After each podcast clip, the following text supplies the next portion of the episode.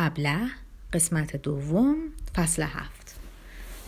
مهمانی که همراه ژنرال آمده بود جوانی بود بیست و هفت ساله. بلند بالا و باریک اندام. با چهره بسیار زیبا که هوشمند مینمود و چشمان درشت سیاه درخشانی داشت. با نگاهی همه شوخی و ریشخند. آگلایا اعتنایی به او نکرد و حتی نگاهی به جانبش نینداخت و با نقش بازی و تکلف بسیار به خواندن شعرش ادامه داد. برای پرنس مسلم بود که آگلایا با این کار خود منظور خاصی دارد ولی ورود مهمانان تازه دست کم تا حدودی از نابهنجاری وضعش کاست. به دیدن آنها اندکی از جا برخاست و با خوشرویی از دور سری به سوی ژنرال تکان داد و با اشاره از او خواست که شعرخانی آگلایا را قطع نکند و خود از فرصت سود جست و برخاست و پشت صندلی خود قرار گرفت و آرنج چپش را بر پشتی آن نهاد و به اصطلاح راحتتر و در وضعی مناسبتر و نه آنجور مزهک در صندلی نشسته به شنیدن قطعه ادامه داد. لیزافتا پراکف یونانیز با حرکتی آمرانه دوبار با تازه واردان اشاره کرد که همانجا که بودند بمانند. این را هم بگوییم که پرنس به مهمان تازه خود که همراه ژنرال آمده بود توجه خاصی نشان می‌داد و به روشنی پیدا بود که به حدس دانسته است که او همان یوگنی پاولویچ رادومسکی است که درباره او بسیار چیزها شنیده و بارها به او فکر کرده بود. فقط از لباس شخصی او بسیار تعجب کرد. زیرا شنیده بود که یگنی پاولویچ نظامی است.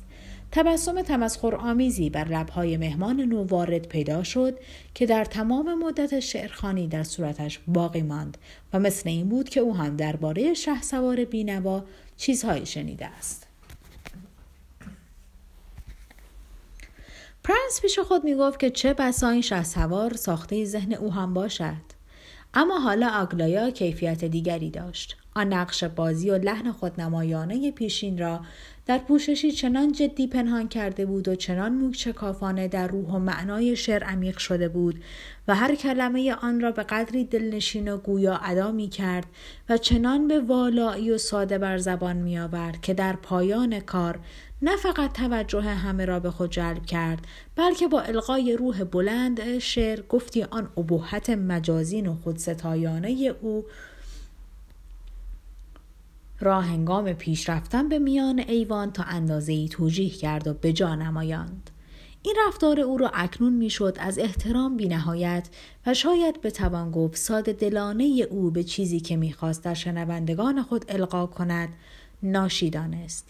چشمانش برق می‌زد و حال و شور حاصل از شعر خواندن چند بار به صورت تشنجی لطیف و به زحمت دیدنی در چهره زیبایش نمایان شد. شعرش این بود شه سواری بود بینوا خاموش و ساده دل چهرهش پرید رنگ و عبوس روحش راست و دلیر صورتی در لوح خیالش نقش بسته بود که اندیشه را به آن راه نبود و بر لوح دل سوختش نقشی عمیق کنده بود که جانش را می گداخت. به هیچ بانوی نظر نمی انداخت و نمی خواست تا درون گور نیز با زنی سخن گوید. به جای شال برگردن خود تسبیح می افکند و نقاب فولادین خود را هرگز در حضور غیر از روی بر نمی گرفت. دلش از عشقی پاک آکنده و با خیالی شیرین فرو بسته بود و حروف آمیم ده را با خون خود بر سپرش نگاشته بود و جایی که پهلوانان دیگر در صحراهای فلسطین میان صخره در کارزار بودند و نام دلدادگان خود را به فریاد بر لب داشتند او با شوری وحشیانه فریاد می‌زد. بر تو آسمان روزای پاک نهاد. و تندر این تهدید دل در سینه کافران میلرزانید و چون سرانجام به دژ دوردست خود بازگشت در دل بر دنیا بربست. و خاموش و اندوهناک مجنونوار زندگی را بدرود گفت. بعدها که پرنس این دقیقه را به یاد می آورد مدتی دراز با پریشانی بسیار از مسئله برایش حل ناشدنی رنج برد و مسئله این بود که چگونه ممکن است احساسی چنین اصیل و زیبا را با ریشخندی چنین آشکارا موزیانه آشتی داد. او در اینکه اکلایا او را مسخره می کرد هیچ تردیدی نداشت. او این معنا را به روشنی درک می کرد و این نتیجه گیریش بیدلیل نبود. آگلایا هنگام خواندن شعر گستاخی نشان داده و حروف نین ف را جایگزین آ میم د کرده بود. اطمینان داشت که صحبت اشتباه آگلایا یا نادرست شنیدن خودش در میان نبود و صحت این حکم بعدها معلوم می‌شد. در همه حال این کار آگلایا که البته رنگ شوخی داشت گیرم شوخی گستاخانه و سبک سرانه عمدی بود و از پیش آماده شده.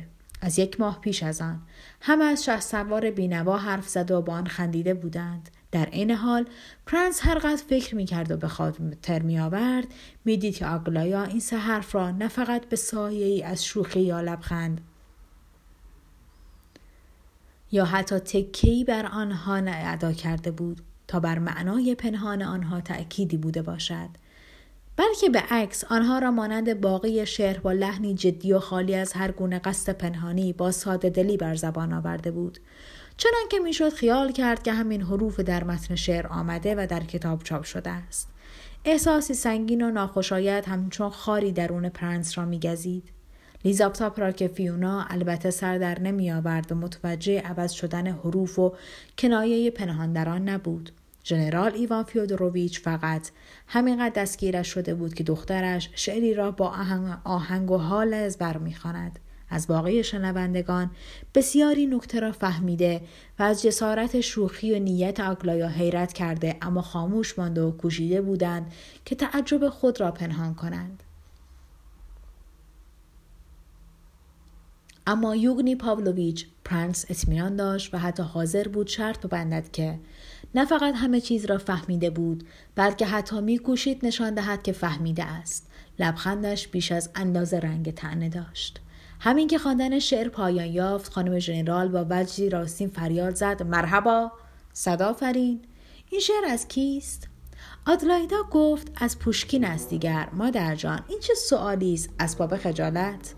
لیزافتا فیونا با تلخی گفت با شما دخترها همین که پاک دبنگ نشده ام هنر کرده ام. قباحت دارد. به خانه که رسیدیم فورا این شعر را می آورید من ببینم. گمان نمی کنم اصلا کتابی از پوشکین داشته باشیم. الکساندرا گفت دو جلد از کتاب های پوشکین پاره پوره از عهد دقیانوس باید در گوشه افتاده باشد. فورا فیودور یا الکسیرا باید با اولین قطار به شهر فرستاد تا بخرند. همان الکسی بهتر است. آگلایا بیا اینجا مرا ببوس. شعرت را عالی خواندی دخترم. و آهسته در گوشه او افسود اما اگر در خواندنت صمیمی بودی دلم برایت میسوزد و اگر تعنی در احساسات بود کار خوبی نکردی. این است که در همه حال بهتر بود نخوانده باشی. می‌فهمی؟ حالا برو دختر خانم. باز هم با حرف با هم حرف می‌زنیم. اینجا هم دیگر خیلی نشستیم. در این اثنا پرنس با ژنرال ایوان فیودوروویچ سلام و تعارف کرد و ژنرال یوگنی پاولویچ رادومسکی را به او معرفی کرد.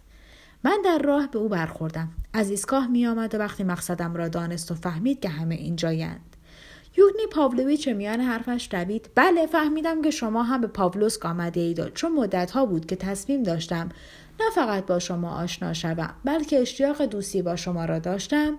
تلف کردن وقت را جایز ندیدم. شما کسالت دارید؟ من تازه حالا شنیدم که لیو نیکولایوویچ دست او را فشرد و گفت نه کسالتم کاملا برطرف شده. خیلی از آشنایی با شما خوشحالم. اوصاف شما را خیلی شنیدم و حتی با پرنس شچ خیلی ذکر خیر شما را می کردیم تعارف ها از دو طرف مبادله شد. هر دو در چشم هم نگاه کنان دست یکدیگر را فشردند و گفتگو فورا همگانی شد.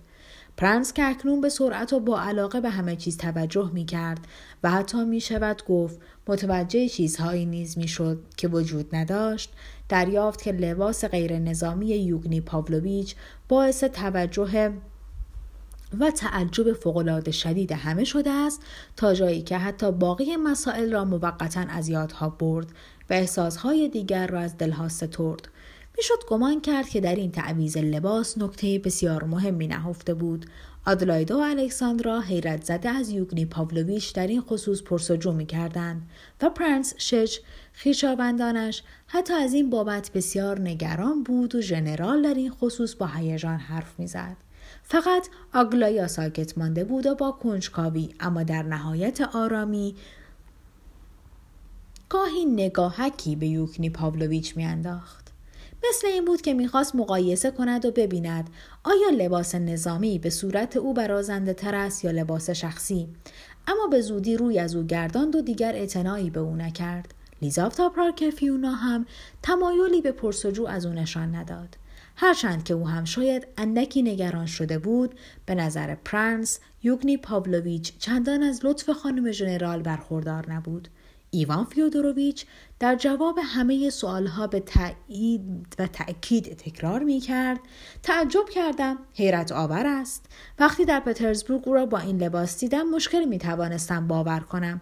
اصلا نمی‌فهمم چرا اینجور ناگهانی خودش بیش از همه فریاد می‌زند که صندلی شکستن ندارد. این عبارت از بازرس گوگل آمده. کسی منکر این نیست که اسکندر سردار بزرگی بود ولی اینکه صندلی شکستن ندارد. از بحثی که بعد در گرفت معلوم شد که یوگنی پاولویچ از مدتها پیش از آن همه جا می گفته است که قصد دارد از خدمت نظام کنار گیری کند اما لحنش به قدری به شوخی آمیخته بوده که کسی حرفش را جدی نمی گرفته است. ولی خب او درباره مسائل جدی هم همیشه با لحن شوخی حرف می‌زد به طوری که نمی‌شد سر درآورد که قصد شوخی دارد یا جدی می‌گوید.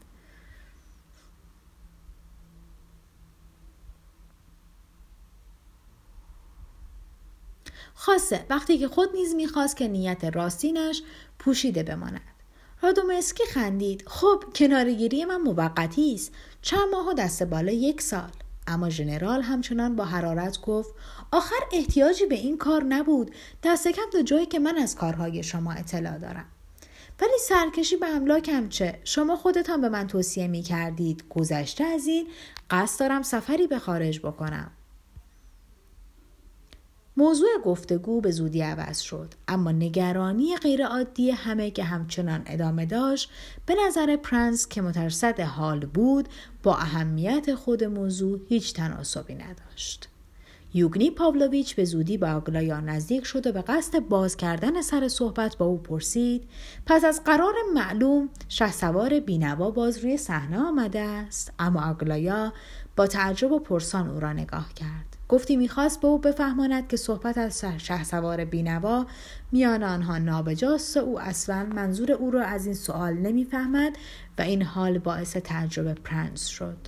کولیا با لیزافتا پراکفیونا در مجادله بود و خود را میکشت که به او بقبولاند که چقدر بگویم که دیگر دیر شده و نمی‌توان کسی را برای خریدن کتاب پوشکین به شهر فرستاد. خیلی دیر شده خیلی دیر.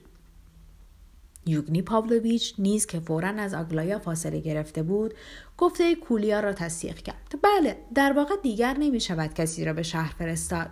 خیلی دیر شده است. من خیال می کنم که مغازه های پترزبورگ دیگر همه بسته شدند و ساعت خود را نگاه کرد و تأکید کرد. ساعت از هشت هم گذشته؟ آدلایدا نیز به میان گفتگوشان آمد و گفت این همه وقت بی پوشکین بودیم و به جایی بر نخورد. حالا هم تا فردا می شود صبر کرد. کولیا افسود اصلا برای اشخاص متشخصی مثل شما شایسته نیست که اینقدر به ادبیات علاقه نشان دهند. می‌گویید نه از یوگنی پاولویچ بپرسید. تا کالاسکه طلایی رنگ با چرخهای قرمز هست ادبیات یعنی چه؟ آدلایدا گفت کولیا باز یک جمله از کتاب درآوردید. یوگنی پاولویچ گفته او را تصدیق کرد که بله حرفهای ایشان بیشتر نقل از کتاب هاست. عباراتشان اغلب از مقالات نقد ادبی گرفته شده. من مدت هاست که افتخار آشنایی با بحث های نیکولا آردالیونیچ را دارم. اما این بار نقل کالاسکه طلایی رنگ را از کتاب یا مقاله بیرون نکشیدند. اشارهشان به کالاسکه زرد رنگ من است که چرخهای قرمز دارد. منتها من این کالاسکه ای را که ایشان می‌گویند با کالاسکه دیگری عوض کرده ام. شما دیر رسیدید. پرنس با آنچه رادومسکی می‌گفت گوش می‌داد. و رفتار یوگنی پاولویچ به نظرش بزرگوارانه و همراه با فروتنی و خوشرویی آمد و از اینکه کولیا را که قصد نیزنی و زبان درازی با او را داشت اینجور کاملا همپایه خود شمرد و با او دوستانه رفتار کرد از او خوشش آمد. لیزافتا پراکفیونا به ورا دختر لیابدف که چند کتاب قطع بزرگ صحافی شده تقریبا نو در دست داشت و روبرویش ایستاده بود گفت اینها چیست؟ ورا جواب داد پوشکین است مال خودمان است پدرجانم گفت که تقدیمتان کنم لیزاپتا پراکفیونا با تعجب گفت یعنی چه؟ چطور تقدیمم کنی؟ لیبدف ناگهان از پشت سر دخترش ظاهر شد و گفت هدیه نیست هدیه نیست هرگز جسارت نمی کنم به قیمت خرید تقدیم می کنم این پوشکین مال خودم است مال خانواده است از پدرم مانده. ناشرش آننکوف است. حالا دیگر پیدا نمی شود ولی به قیمت خرید تقدیمتان می کنم با کمال جان نساری این سر من و آن درگاه شما. تقدیم می کنم تا آتش اصیل حضرت اله را که با بیصبری و والای خود می خواهید ذوق ادبی خودتان را راضی کنید سیراب کنم. آهان میفروشی؟ خب متشکرم. ضرر نمی کنی. فقط خواهش می کنم این ادو اطفارت را بگذار کنار. شنیدم آدم کتابخانه ای هستی. خب یک وقت بیا خانه من حرف می‌زنیم کتاب ها رو خودت میآوری لیبدف کتاب ها را از دست دخترش گرفت از فرت خوشحالی باز با همان اداهای عجیب و غریب خود گفت با کمال احترام در نهایت خاکساری. خب فقط گمشان نکن احترام و خاکساری هم لازم نیست. و بعد در چشمان او زلزده افزود کتاب ها را میآوری تا در خانه. ولی تو نمیایی امروز حوصلت را ندارم. ولی دخترت ورا همین حالا بفرست. ازش خوشم آمده. ورا با بیصبری به پدرش گفت پس چرا نمی‌گویید اگر نیاوردیشان خودشان میآیند؟ سر صداشون بلند شده. و رو به پرنس که کلاهش را هم برداشته بود کرد و گفت لیو نیکولایوویچ خیلی وقت است که چند نفر آمدند و شما را می‌خواهند. چهار نفرند. در خانه ما منتظرند و جنجال می‌کنند و پدرجانم نمی‌گذارد بیایند اینجا. پرنس پرسید کی هستند این مهمان ها مهمان نیستند. می‌گویند برای کارشان آمدند. ولی از آنهایی هستند که اگر حالا نبینیدشان در خیابان جلوتان را می‌گیرند. این است که لیو نیکولایوویچ بهتر از همین حالا آنها را بپذیرید و خودتان را خلاص کنید. گاوریل آردالیونیچ و پتیتسین دارن باشان حرف می‌زنند. تا از خر شیطان پایینشان آورند. ولی گوش اینها بدهکار نیست. لیبدف دستهایش را تکان می‌داد و می‌گفت پسر پاولیشچف است؟ پسر پاولیشچف است آدم نیست در بندش نباشید. اصلا به حرفشان اعتنا نکنید قربان. اصلا درست نیست فکرتان, ها، فکرتان را با اینها ناراحت کنید. قربانتان حضرت والا در فکرش نباشید. ارزشش را ندارد. پرنس بسیار ناراحت شد و فریاد زد. پسر پاولیشچف وای خدا می‌دانم می‌دانم. ولی آخر من که کارش را به گاوریل آردالیونیچ محول کرده بودم. همین الان به من می‌گفت. ولی گاوریل آردالیونیچ و به دنبال او پتیتسین از درون خانه به ایوان آمده بودند. صدای ژنرال ایولگین از همان اتاقها بلند شد که گفتی می‌خواست با صلابت صدای خود جنجال آنها را بپوشاند. کولیا فورا به طرف صداها دوید. یوگنی پاولویچ به صدای بلند گفت خیلی جالب است. پرنس با خود گفت پس معلوم می شود از موضوع خبر دارد. ژنرال ایوان فیودوروویچ که با کنجکاوی به همه نگاه می کرد با تعجب می دید که فقط اوست که از این داستان بیخبر است و حیرت زده می پرسید پسر پاولیشچف کیست؟ پسر پاولیشچف چه معنی دارد؟ این کی می تواند باشد؟ و به راستی همه دستخوش هیجان بودند و منتظر و پرنس سخت در حیرت بود که این موضوع کاملا خصوصی تا این اندازه توجه و علاقه همه را به خود جلب کرده است. آگلایا پیش پرنس آمد و با لحنی بسیار جدی گفت چه خوب است که خودتان همین حالا این ماجرا را تمام کنید. اجازه بدهید که ما همه گواهتان باشیم. می‌خواهند شما را لجنمال کنند. شما باید با متانت ساحت خود را از این تهمت ها پاک کنید و من از پیش خوشحالم که این کار را خواهید کرد. خانم ژنرال به صدای بلند شور بسیار گفت من هم دلم می‌خواهد که این ادعای بیمعنی باطل شود. رحم نکن به اینها پرنس محکم بزن توی دهانشان از حرفهای اینها گوشهایم سوت می کشد. به خاطر تو من خیلی هرس خوردم و خون خودم را کثیف کردم. ولی خیلی تماشایی است. دلم می‌خواهد ببینمشان. بگذار بیایند ما هم مینشینیم. آگلایا خوب گفت. ما همه شاهدت هستیم و رو به پرنس شش کرد و پرسید شما از این موضوع چیزی شنیده اید؟ پرنسشش جواب داد البته که شنیدم. در منزل خودتان. و خیلی هم دلم می‌خواهد این جوانها را تماشا کنم. این نیهلیست های بیاعتقاد که می‌گویند همینها هستند. لیبدف که او هم از فرد هیجان داشت میلرزید جلو آمد و گفت نه قربان نمی شود گفت که اینها نیهیلیستند اینها چیز دیگری هستند برای خودشان. خواهرزاده من می‌گوید که اینها از نیهیلیست ها بدترند. خیال نکنید قربان. که اینها از حضور شما خجالت می‌کشند. اینها به این آسانی میدان را خالی نمی کنند اینها بعضی وقتها آدم های فهمیده و گاهی دانشمندند. اینها بیش از همه چیز دنبال پولند. چیزهایی هستند برای خودشان. در حقیقت یک جور باقی مانده های نیهیلیسمند آن هم نه باقی مانده مستقیم. یک جور توفاله چیزی که از آن شنیدند و حرفشان را هم مثلا به صورت مقاله در روزنامه ها منتشر نمی کنند. یک راست دست به عمل می زنند. اینها مثلا یاوه بودن حرف های امثال یوشکین یا لزوم تجزیه روسیه حرف نمی زنند. خیر اینها حالا حق خودشان می دانند که اگر میل شدیدی به چیزی داشته باشند آن را تصاحب کنند و هیچ ملاحظه ای را مانع راه خود نمی شمارند. حتی اگر لازم باشد برای رسیدن به مقصود خون هشت نفر را بریزند نه حضرت پرنس من به شما توصیه نمی کنم که. اما پرنس به سمت در می‌رفت تا آن را به روی مهمانان بگشاید و خندان گفت نه لیبدف اینطور نیست. شما به اینها افترا می‌زنید خواهرزادهتان شما را زیاد رنجانده است. لیزاوتا پراکفیونا حرفهای او را باور نکنید.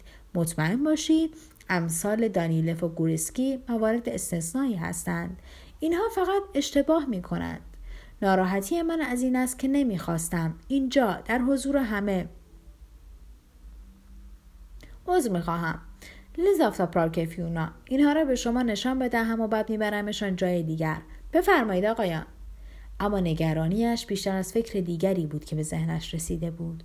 گاهی با خود می گفت مبادا اینها همه دسیسه ای باشد از پیش ساز شده. تا درست در این ساعت و در حضور این شهود ایجاد حیرت کنند و چه بسا نه به قصد افزودن به آبروی او بلکه به نیت رسوا کردنش. اما این بدگمانی زشت و دیومنشانه بار غم شدیدی بر دل او نهاد. ولی اگر کسی به آنچه اکنون از ذهن او میگذشت پی می برد شرمساری پرنس از حد تحمل بیرون می بود. و هنگامی که مهمانان تازه وارد شدند او خود را می شود گفت حقیرترین و نااصل ترین همه حضار می دانست. پنج نفر وارد شدند. چهار نفر اول مهمانان تازه بودند و پنجمینشان ژنرال یورگین بود که به دنبال آنها وارد شد و سخت منقلب بود و با هیجان بسیار با یک بحران شدید زبانآوری در کلنجار. پرنس تبسمی بر لب آورد و با خود گفت این یکی که حتما طرفدار من خواهد بود. کولیا نیز به دنبال دیگران به درون خزیده بود و با حرارت بسیار با ایپولیت که جزو تازه واردان بود حرف می‌زد و ایپولیت پوزخند زنان به او گوش می‌داد. پرنس مهمانان را نشاند. آنها همه به قدری کم سن و سال بودند و حتی صغیر به نظر می رسیدند که ماجرا و آنچه بعد از آن واقع شد حیرت آور می نمود. مثلا ایوان فیودوروویچ یپانچین که از همه جا بیخبر بود و از این ماجرای تازه هیچ سر در نمی آورد به دیدن این جوانان برآشفت و اگر علاقه پرشور و به نظر او عجیب همسرش به حفظ بعضی منافع پرنس نمی بود بیشک زبان به اعتراض گشوده بود. در همه حال آنجا ماند. تا اندازه ای از سر کنجکاوی و تا اندازه نیز از روی خوشقلبی و حتی امیدوار بود که بتواند کمکی بکند یا دست کم شاید با حیبت خود مفید باشد. اما وقتی ژنرال یورگین وارد شد و از دور به او کرنشی کرد آثار انزجار دوباره در او ظاهر شد و اخمش در هم رفت و در سکوت سرسختی نشان داد. از چهار مهمان جوان یکی چندان جوان هم نبود. سی سالی داشت و همان صدوان سابق بود که زمانی جزو دار و دسته راگوژین بوده بود. همان موکزنی که ادعا می کرد زمانی اسکناسهای پانزده روبلی به گدایان می‌داده است. می‌شد حد که او برای دلگرمی دیگران و در صورت لزوم, لزوم پشتیبانی از آنها در مقام دوست صمیمی همراهشان کرده است. از باقی نوواردان مقام اول را همان جوانی داشت که می‌گفتند پسر پاوریشچف است. گرچه خود را آن تیپ بوردوسکی معرفی می کرد. جوانی بود با سر و وضعی فقیرانه و جلنبر. سرداریش کثیف بود با های لک و پک و مثل آین براق و جلیقهای پوشیده از لکه های چربی که دکمه هایش تا حالا تا بالا بسته بود و از پیرهنش چیزی پیدا نبود و شالگردنی ابریشمین و از چربی و کسافت سیاه داشت. بی اتو و همچون ریسمانی تابیده و پیدا بود که دستهایش را مدت هاست نشسته است و چهرهش پوشیده بود از جوش و کورک و موهایش به رنگ کاه بود و در نگاهش گستاخی شاید بشود گفت معصومانه ای پیدا بود. قدش متوسط بود و اندامی لاغر داشت و سنش 22 سالی می‌شد. در حالت صورتش هیچ اثری از تعنه یا تمسخر یا تفکر محسوس نبود. به عکس از اطمینان به حق خود مس بود و در عین حال احتیاجی عجیب داشت به اینکه دائما خود را آزرده و طرف اهانت احساس کند. با هیجان بسیار حرف می‌زد و چنان با شتاب که حرفهایش جویده جویده می‌شد. گفتی فرصت ادای کامل کلمات را ندارد. انگاری به لکنت زبان گرفتار است یا حتی خارجی است. گرچه در حقیقت در روسی بودن تبارش هیچ تردیدی نبود. همراهان او یکی قارزاده لیبدف بود که خوانندگان میشناسندش و دیگری ایپولیت این ایپولیت جوانی بسیار کم سن و سال بود. هفده یا شاید هم هجده ساله که آثار هوشمندی در چهرهش نمایان بود. اما پیوسته از چیزی برانگیخته و در خشم بود و بیماری بر چهره او آثار وحشت آور خود را بر جا گذاشته بود به قدری تکیده بود که گفتی ای و چهره رنگ پریدهش زردی می‌زد چشمانش می درخشید و دو لکه سرخ بر گونه هایش از التهاب درونش شکایت می کرد. مدام صرفه می کرد. هر کلمه ای که بر زبان می آورد و تقریبا هر نفسش با خرخری در حلقش پی همراه بود. پیدا بود که بیماری سل در سینهاش خرابی ها کرده و بسیار پیشرفته است. به نظر می رسید که از عمرش دو سه هفته بیشتر نمانده است. بسیار کوفته و بیرمق بود و قبل از همه روی یک صندلی افتاد. باقی هنگام ورود اندکی پا به پا کردند و گفتی خجالت میکشیدند ولی رفتاری نخوت آمیز داشتند و پیدا بود که میترسند که مبادا از رعایت نزاکت قافل بمانند و این حال با شهرتشان به اینکه ارزش های عبس و پیشداوری های جامعه اعیان و تقریبا همه چیز را جز منافع خود انکار می کنند ناسازگار بود.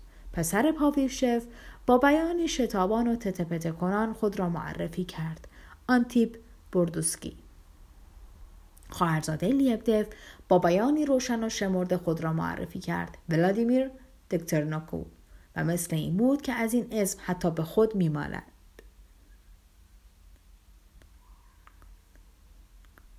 و آخری با صدای جیرجیر مانندی که کسی از او انتظار نداشت گفت ایپولیت ترنتیف عاقبت همه پس از آنکه خود را معرفی کردند روی صندلی ها نشستند. کنار هم و در برابر پرنس صف کشیده و فورا اخمهاشان در هم رفت و گفتی به منظور القای جسارت در دل کلاه های خود را از یک دست به دست دیگر می‌دادند.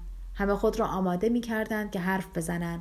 ولی همه گفتی در انتظار چیزی ساکت بودند و چهرهشان داد می‌زد که نه برادر من گول نمی‌خورم. خیال کرده ای احساس می کردی که فقط کافیست یک نفر یک کلمه بر زبان آورد تا فورا همهشان با هم شروع کنند و در سخنرانی از هم پیشی جویان به هم مهلت حرف زدن ندهند.